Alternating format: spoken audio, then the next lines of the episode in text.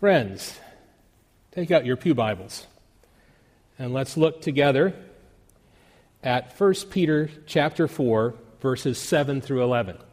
You'll find it on page 985. However, if you don't look at the page numbers, you get an extra cookie if you find it at coffee hour. 1 Peter chapter 4 verses 7 through 11. Peter's writing to a very different community of Christians than the one we live in. And you'll see how different in just a moment. and yet how much the same. 1 Peter 4 7 through 11. Peter writes to the church The end of all things is near. Therefore, be serious and discipline yourselves for the sake of your prayers. Above all, Maintain constant love for one another, for love covers a multitude of sins. Be hospitable to one another without complaining. Like good stewards of the manifold faith, uh, grace of God, serve one another with whatever gift you have. Excuse me, each of you has received. And whoever speaks must do so as one speaking the very words of God. Whoever serves must do so with the strength that God supplies, so that God may be glorified in all things through Jesus Christ. To him belong the glory and the power forever and ever. Amen. The word of the Lord. I want to ask you a question. What happened on May the 21st, 2011, and then again on October the 21st, 2011. Anyone know? Ah, the world ended twice in one year.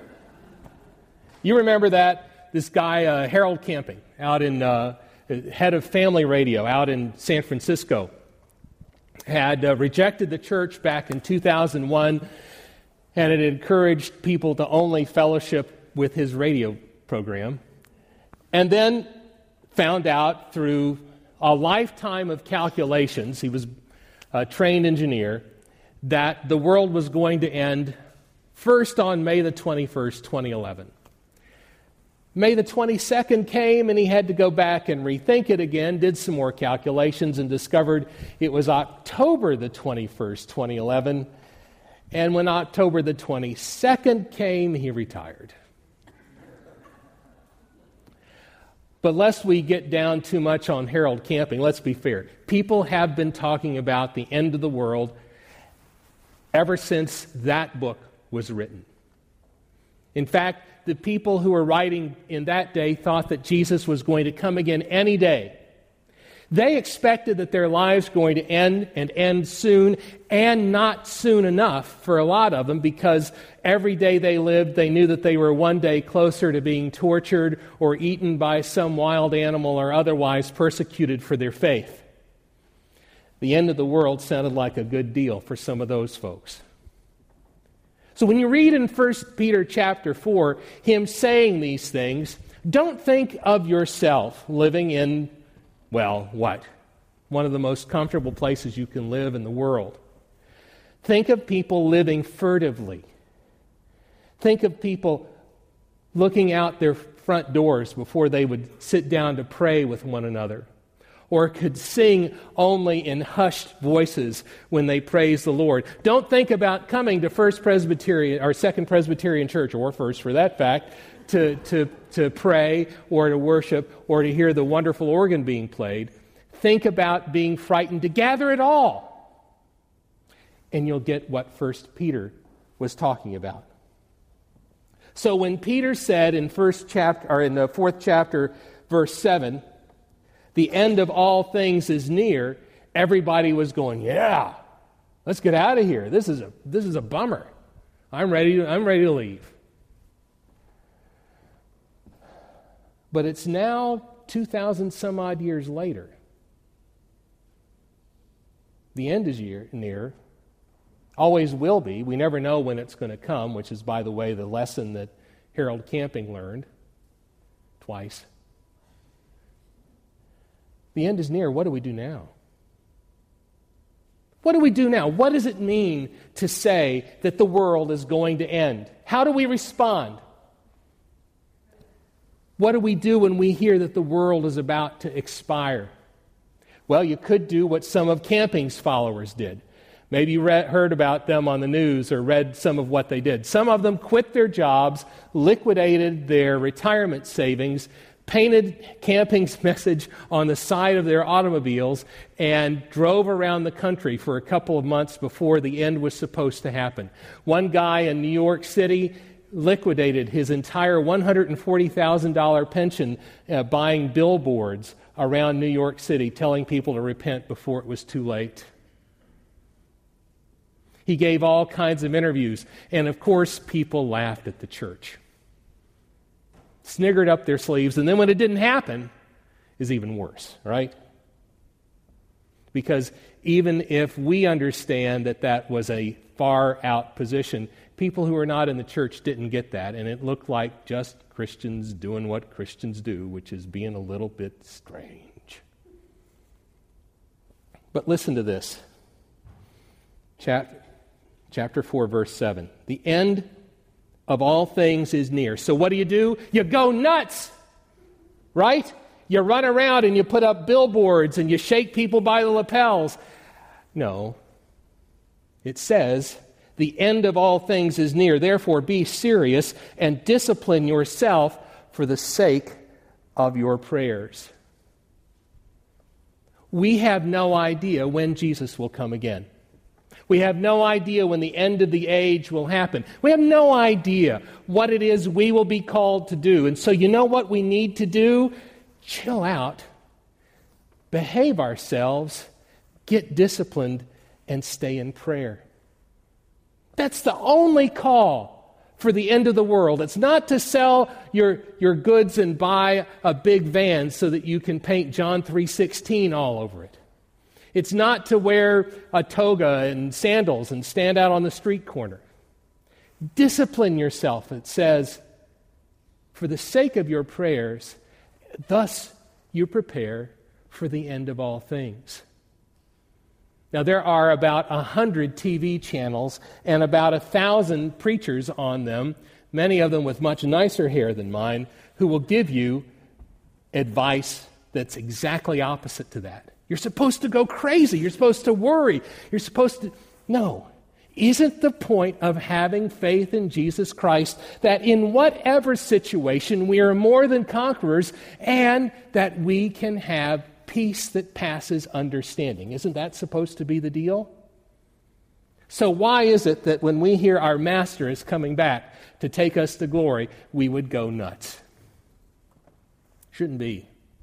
It shouldn't be. So you can tell when the false prophets arise by how weird they act. You can tell. If they tell you what the date is and what the time is and how much you ought to send them before it happens, you know that it's the wrong thing. The end of all things is near. Therefore, be serious and discipline yourselves. But, but, until that time, what should you do? What's the point? How do we structure our life together? It says, above all, do what?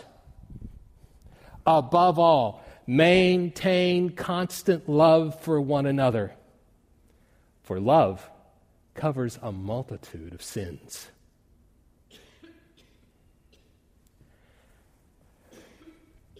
Friends, when we look at what it is that's supposed to characterize our being together, nothing surpasses love.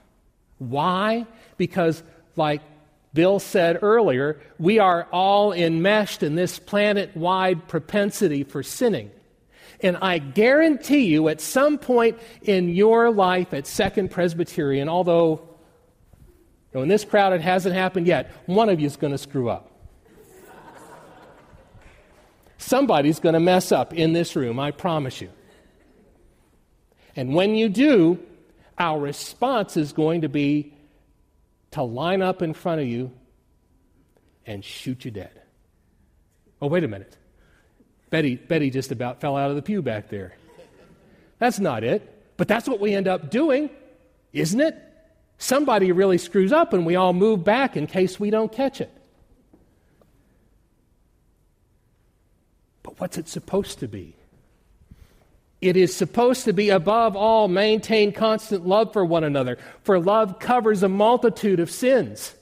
Yes, Harold Camping stomped on the church's toe.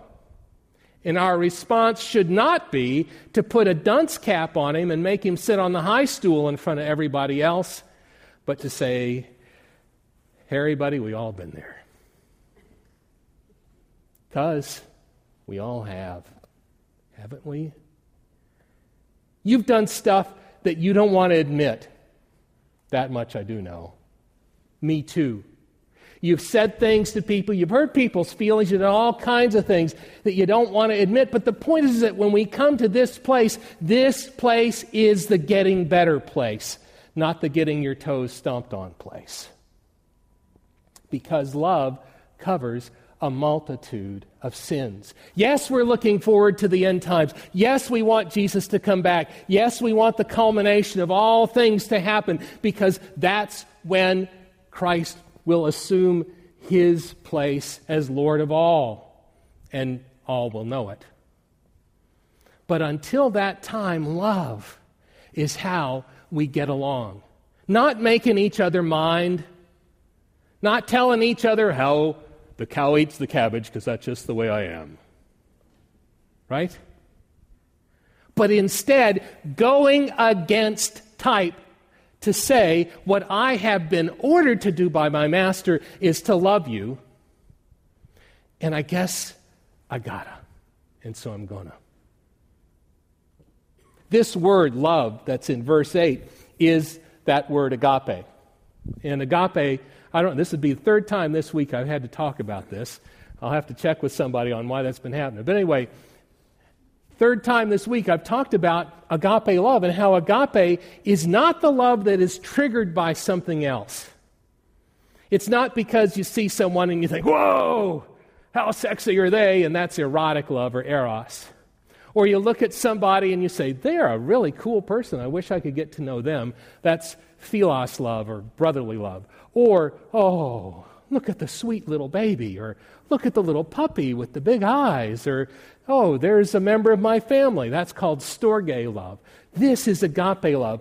Agape love is not love that's caused by something, but love that you cause. Love that is caused in you by the power of God, because it is the love with which God loves us. Not because we deserved it, not even because we were deserving of love, or there was anything in us that deserved to be loved, but because God chooses for us, and his symbol of that is Jesus Christ. That's what that love is. So when you read here in verse 8 about love one another, he is saying this is going to be hard for you to do. He's not going to write stuff that's easy, right? He's not going to say, go to a party with people you really like and then try to enjoy yourself. That sounds stupid. You know, who's going to say that? These exhortations come only when it's hard. And sometimes it is hard to love.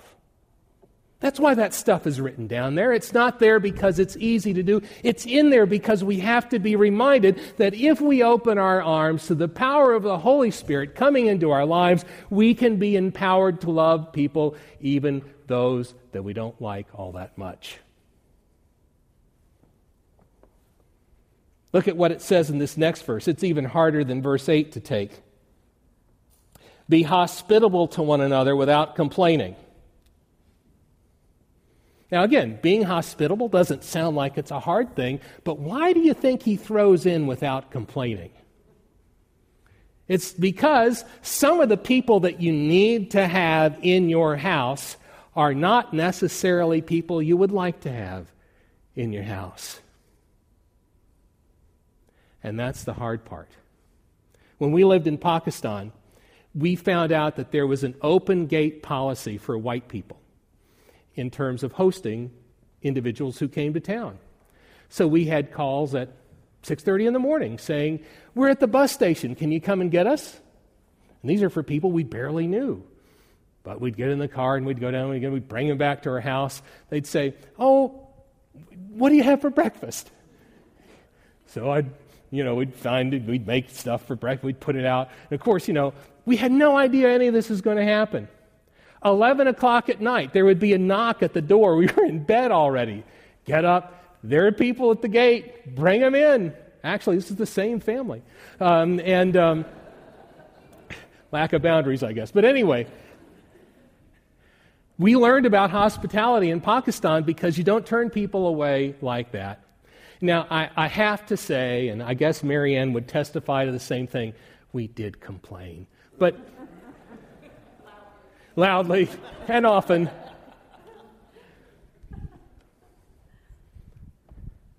But there's a whole world waiting for our hospitality, church.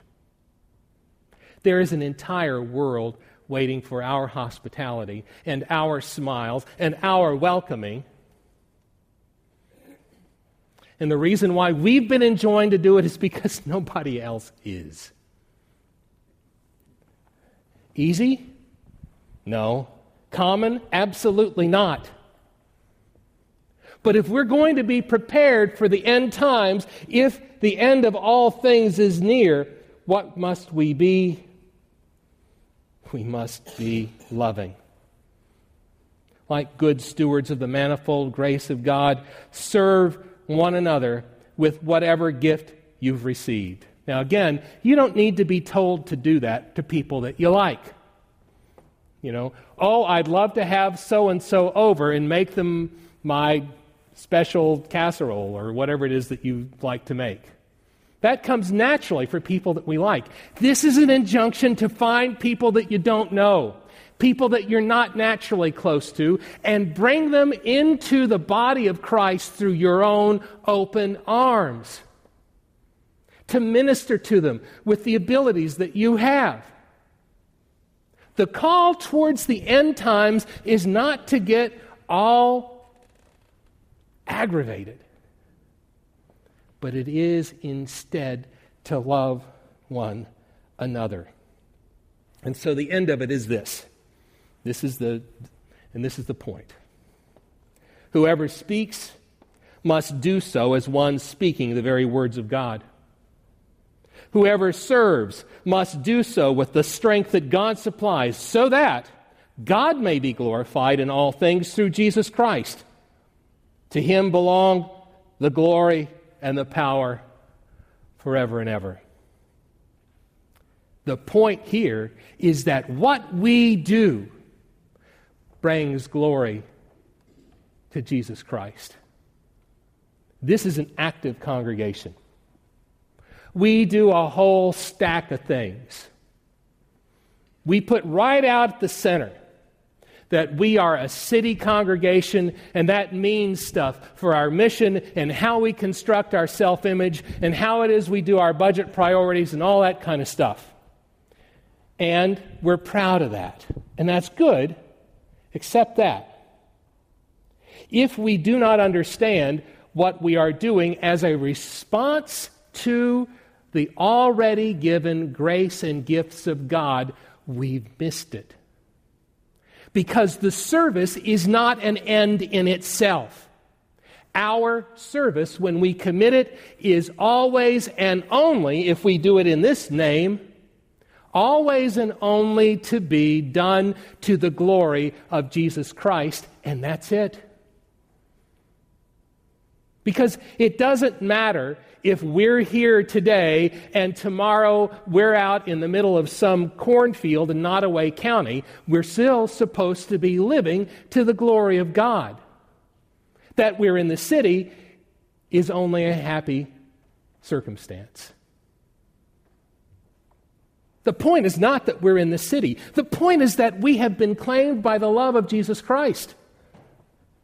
The point is not that we like doing good things for other people. The point is, is that we have been given all things in Christ and have been asked in gratitude to Him to serve others. That's what we're supposed to be about.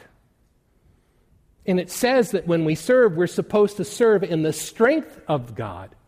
That's why it's not just the service that we do. The service is actually the result of the gifts we've been giving, of, of given and giving, the prayers that we have prayed and we've learned to pray, the study that we do together, the fellowship that we have. All of those things are supposed to empower and strengthen our service. Otherwise, we're simply making ourselves happy with our own propensity to be nice.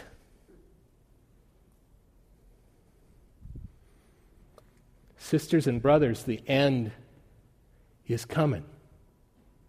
What do we do now? We love. We serve.